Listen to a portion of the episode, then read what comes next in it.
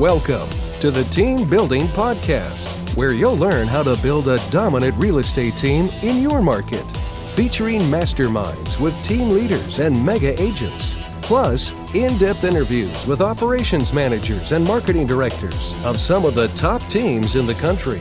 You'll learn the latest methods to generate and convert leads, streamline your operations, recruit and train better agents, and raise your profit.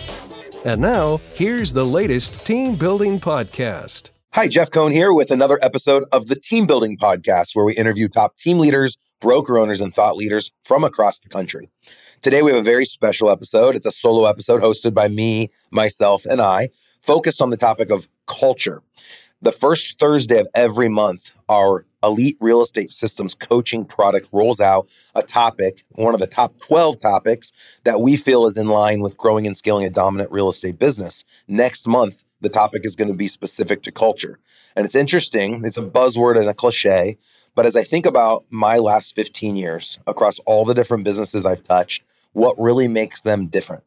What sets them apart from all of the other good businesses that are out there? And I think the good to great the big difference maker is the people and how the people are treated and how they feel when they come into work. And to me, that is what's representative of culture. It's a diff- it's a difficult thing to create. It's obviously an easy thing to talk about. And so today, for the next 15 or 20 minutes, I'd like to share some techniques, some formulas that I feel worked well for us in the past that we're continuing to implement today and into the future to help improve our company culture across all of the different businesses that I touch, to help make people feel good, and of course, make more money in less time with less energy. So, a lot of my mindset behind culture started after reading a book, The Five Dysfunctions of a Team by Patrick Lencioni. This probably goes back more than 10 years. Um, after reading the book, I invited my team to read the book. We had probably six people on the team at the time. And one of the things that I discovered in this book was that not every person is meant for every role. And at the same time, I was investigating personality tests like the DISC test that a lot of people talk about, Myers-Briggs, the list goes on and on and on. And most personality tests will put people into four main categories. Um, usually they have their dominant and then their secondary trait. And the DISC test had me categorized as a 99D, 99I. Um, a lot of operators, uh, people behind the scenes are going to be high SC. A lot of real estate agents who are interacting with people every day, but yet they want consistency, are going to be ISs. And then, of course, your driver in any industry has the D um, personality attached to it. Well, what I learned when it comes to culture is that every personality trait wants different things, or at least they think they do. And a lot of people join an organization for the reason they think they joined the organization, but they stay because of the culture that's created inside the organization. There will always be other opportunities for people. People will recruit your top agents, people will recruit your top lenders, people will recruit talent that's inside your organization, and they will always offer them more money. But it's not just about the money, it's about becoming the best version of yourself. And so when it comes to culture, if you've created a culture that allows individuals that join your organization to plug in and become something different in your world versus the world that someone else is inviting them into, they will never leave you. And that might be something you want to rewind and listen to. Um, the book, uh, The Five Dysfunctions of a Team, talks about the seat that you're on on the bus and ensuring that if you are in a seat that you know creates friction, meaning it's not your natural state, it's an adaptive state, which DISC unpacks this a little bit, you're only going to last so long. So when people go from one career to another or from one company to another, it's usually because they're not in a natural state. They're in an adaptive state and they're being forced to be something that they're not. And that's only going to last so long. So it's important that we, first and foremost, get to know who we are by self actualizing and being honest when we look at ourselves in the mirror, and that we put ourselves in the right seat. And the right seat to me is the seat where you can make the most amount of money in the least amount of time with the least amount of energy. And I've personally chosen, and this comes along with the culture that we've created across all of our businesses, that everyone should always be striving to become better. And not just with how much money they make, but with their personal relationships, with their physical health, with their mental health, with their personal time, their hobbies. The list goes on and on. And everybody can say that that's what they're trying to do. But the way we spend our time, if I were to look at your calendar today, the way you time block your day, it'll probably paint a picture of your culture that you've created for yourself to what's most important to you. And most people that I've found, uh, most people that have shared their calendars with me, stack too much work, in my opinion, too much active role time to make money. Because the societal download, I think, is that money creates happiness. Money equals happiness. And what money actually equals is freedom. And I think oftentimes we think we need millions and millions of dollars to have freedom, and it's that's actually a lie. Um, depending on who you are, I love. I always reference the movie Office Space. There's a scene where one of the main characters says he wants to have a million dollars, and his neighbor next door is like, "You don't need a million dollars. My nephew doesn't have any money and doesn't do anything at all. He just lays on the couch and you know whatever." Of course, the nephew doesn't have freedom to go travel to Dubai on a on a private plane and spend three weeks there riding elephants. So there is going to be that relationship where you have to be realistic about what do you actually want out of life. And why I talk about all of this is we speak to this very point when it comes to our culture because we want each person within all organizations to first define their why what makes them tick? Why are they showing up every day? Why are they even talking about time blocking or taking personality tests or getting into the office at a certain time and leaving at a certain time? Why are they dealing with the stress that's created by an active role where you're actually doing work versus passive income where other people or, other things are working for you? And it comes down to one's why. And it's the hardest thing i think to define is what's it all for? Everybody knows that there's going to be a day that they're no longer here.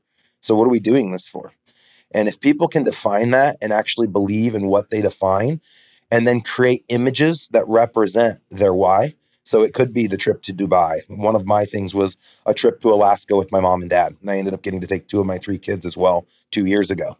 And that was one of my whys. I wanted to take my parents on this epic trip that I, we would never forget. Um, I have a lot of other things on my list. It's been material things like cars, houses, boats, but it's also been experiences, which today that matters more to me than any physical material thing I've ever owned. Um, both material things and experiences will go away. Um, of course, the people that were a part of it will remember them until they pass, but life is short. And so, culturally, we wanted to create an environment that helped people first discover who they are, discover what they want, make uh, literally a vision board, um, a representation that they could share with the world of what they wanted to achieve by being in our world. And it could have been, like I said, the trip to Dubai, saving money for kids' college, whatever it is. It's not for us to tell the people in our world, it's for them to define for themselves. And then have a quantitative process to realize if they're actually getting closer to that target goal or further away. So if my goal was taking all of my extended family to Disney World, I first would need to do the research to find out how much would that cost. Let's say it's $50,000. I then would need to have a process in place for every commission check that came in or every mortgage I wrote or whatever the business I was in that I would keep $1,000 to go towards the Disney World trip. So I would know it would take me 50 checks or however you wanted to quantify it to get to the Disney trip. And then, as a success manager who leads those within their organization to success, I'm going to sit down with them. And not only am I going to check in on them to see if they followed up with their clients and making their calls and doing all the other activities or key performance indicators that they need to do to hit their goals, I'm going to check in with them on everything that's on their vision board. If they want to lose weight, are they eating in such a way or working out in such a way that allows them to do that? If they want to get better with their mental health, are they meeting with a therapist? Are they reading self help books? Are they taking time for themselves to meditate or whatever the case is for them to become a better version of themselves? Um, there's a great book I'll also recommend. I know I've talked about it on the show before called The Dream Manager. And it's a, it's a true story about a gentleman who owned a janitorial company with over 700 employees. And I don't want to steal a lot of the fun parts of the book, but in a nutshell, what this person discovered was that if he could hire life coaches and financial planners, he called them dream managers, who met with his employees once or twice a month, he would be able to help lead them to achieving their dreams. And thus, some people would stay in his world forever. Others simply used his world as a stepping stone to go out and launch their own business or go out and pursue their dream. Either way, he realized, and I've realized, that your company is a vehicle to allow people to become the best version of themselves while making more money in less time with less energy. And that to me is what culture is all about. Uh, we built out an office in Omaha, Nebraska that we're in today. Uh, the build out was done in 2020. We moved in in August of 2020. Everyone remembers what happened in 2020. Um, our office was built as a hybrid tech powered office of the future. It's 15,000 square feet Uh, we have all the latest, greatest technology to allow for virtual conferencing, six full tech conference rooms with 55 inch flat screens, 4K inset cameras, mics. It's the most beautiful office in the world, but the office without people obviously is nothing. And the idea behind the office is I wanted, when I say hybrid, I wanted to give agents and admin and ancillary businesses the option to never have to come to work if they didn't want to, if they didn't have to, to be able to do every function of a mortgage person, title person, insurance person, real estate agent, um, investor, coaching company, every facet of our industry, they could do it from home. And this was all designed pre COVID. So you can imagine when COVID 19 hit, we had created a culture that allowed for individuals to meet with clients virtually. We created a, an environment that not only allowed for it, but praised someone not being able to physically come into the office, and which happens all the time. You'll have a client that just can't come in and sign because they're on the other side of town or on the other side of the world.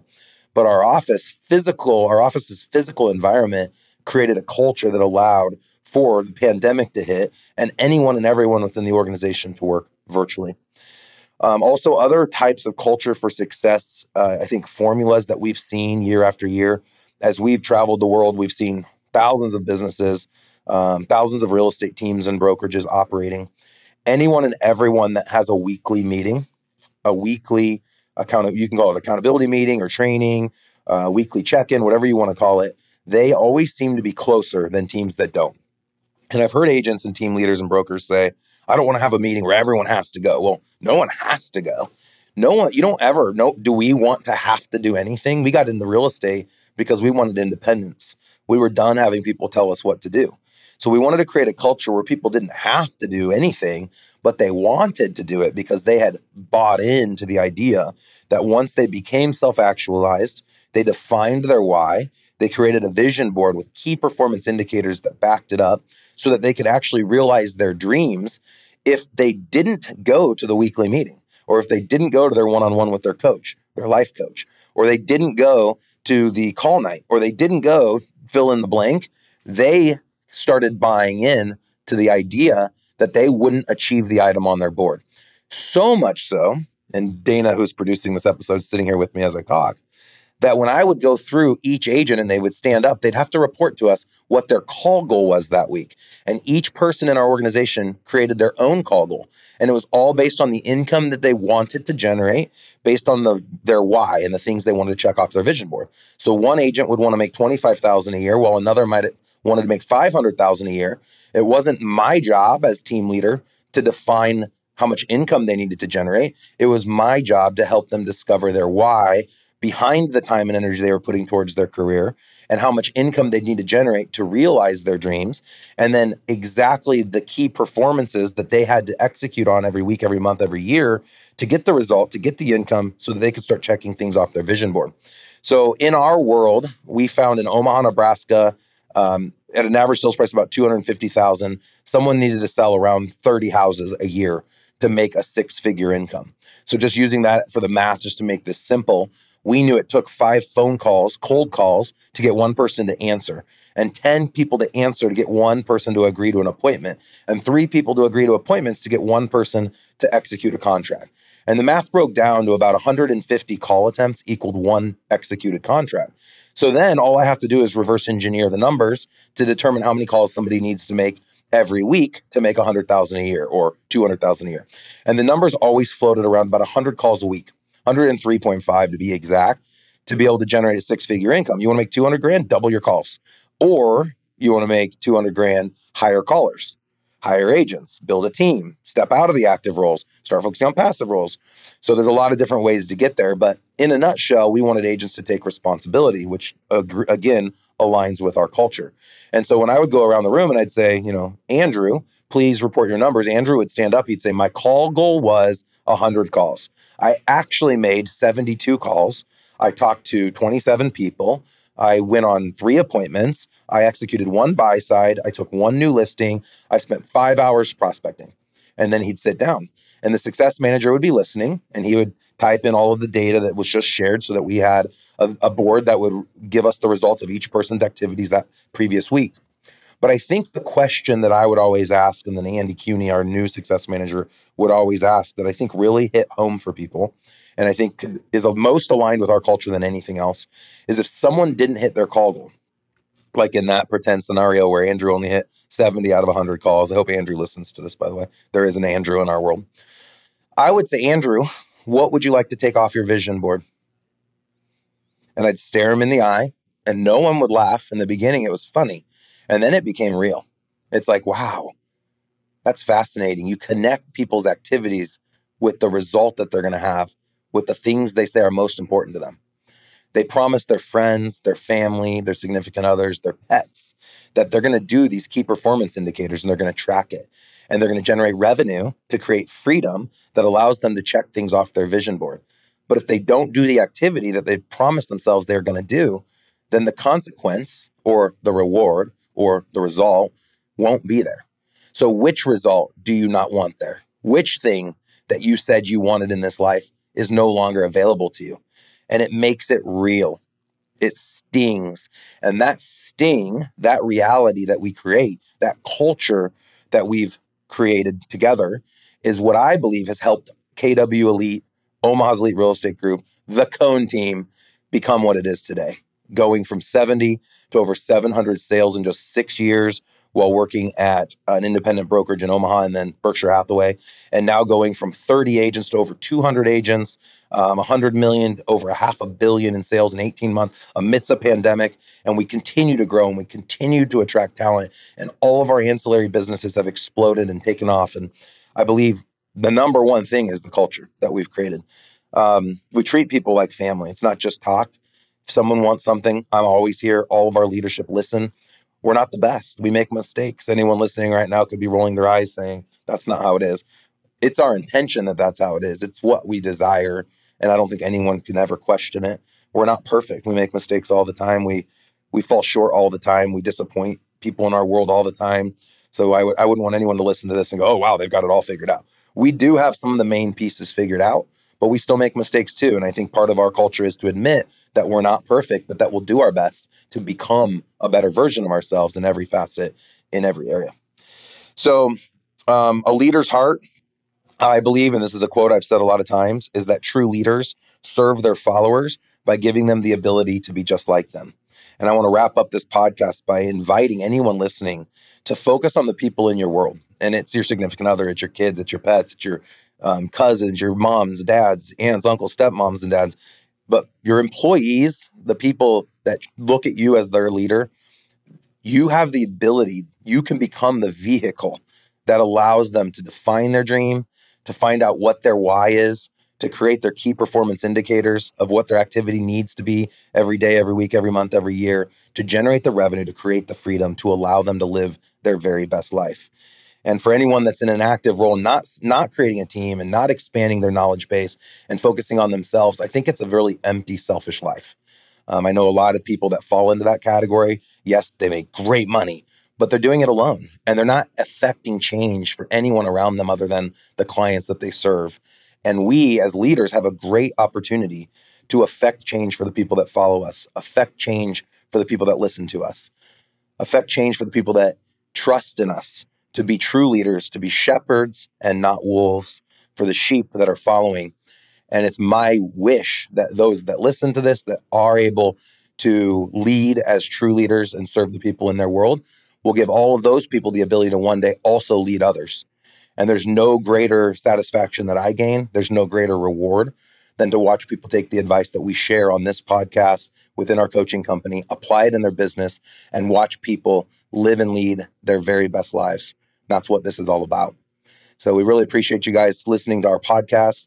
Uh, we'd love to invite you to check out more information about upcoming events. We're actually hosting a team building workshop in Omaha, Nebraska. It's a two day event. We do investing, team building, how to build investment teams, te- um, real estate teams, and we even touch on how to launch mortgage companies, title companies, insurance companies, investment companies, and the list goes on and on. If you want more information about that, just go out to growwithers.com.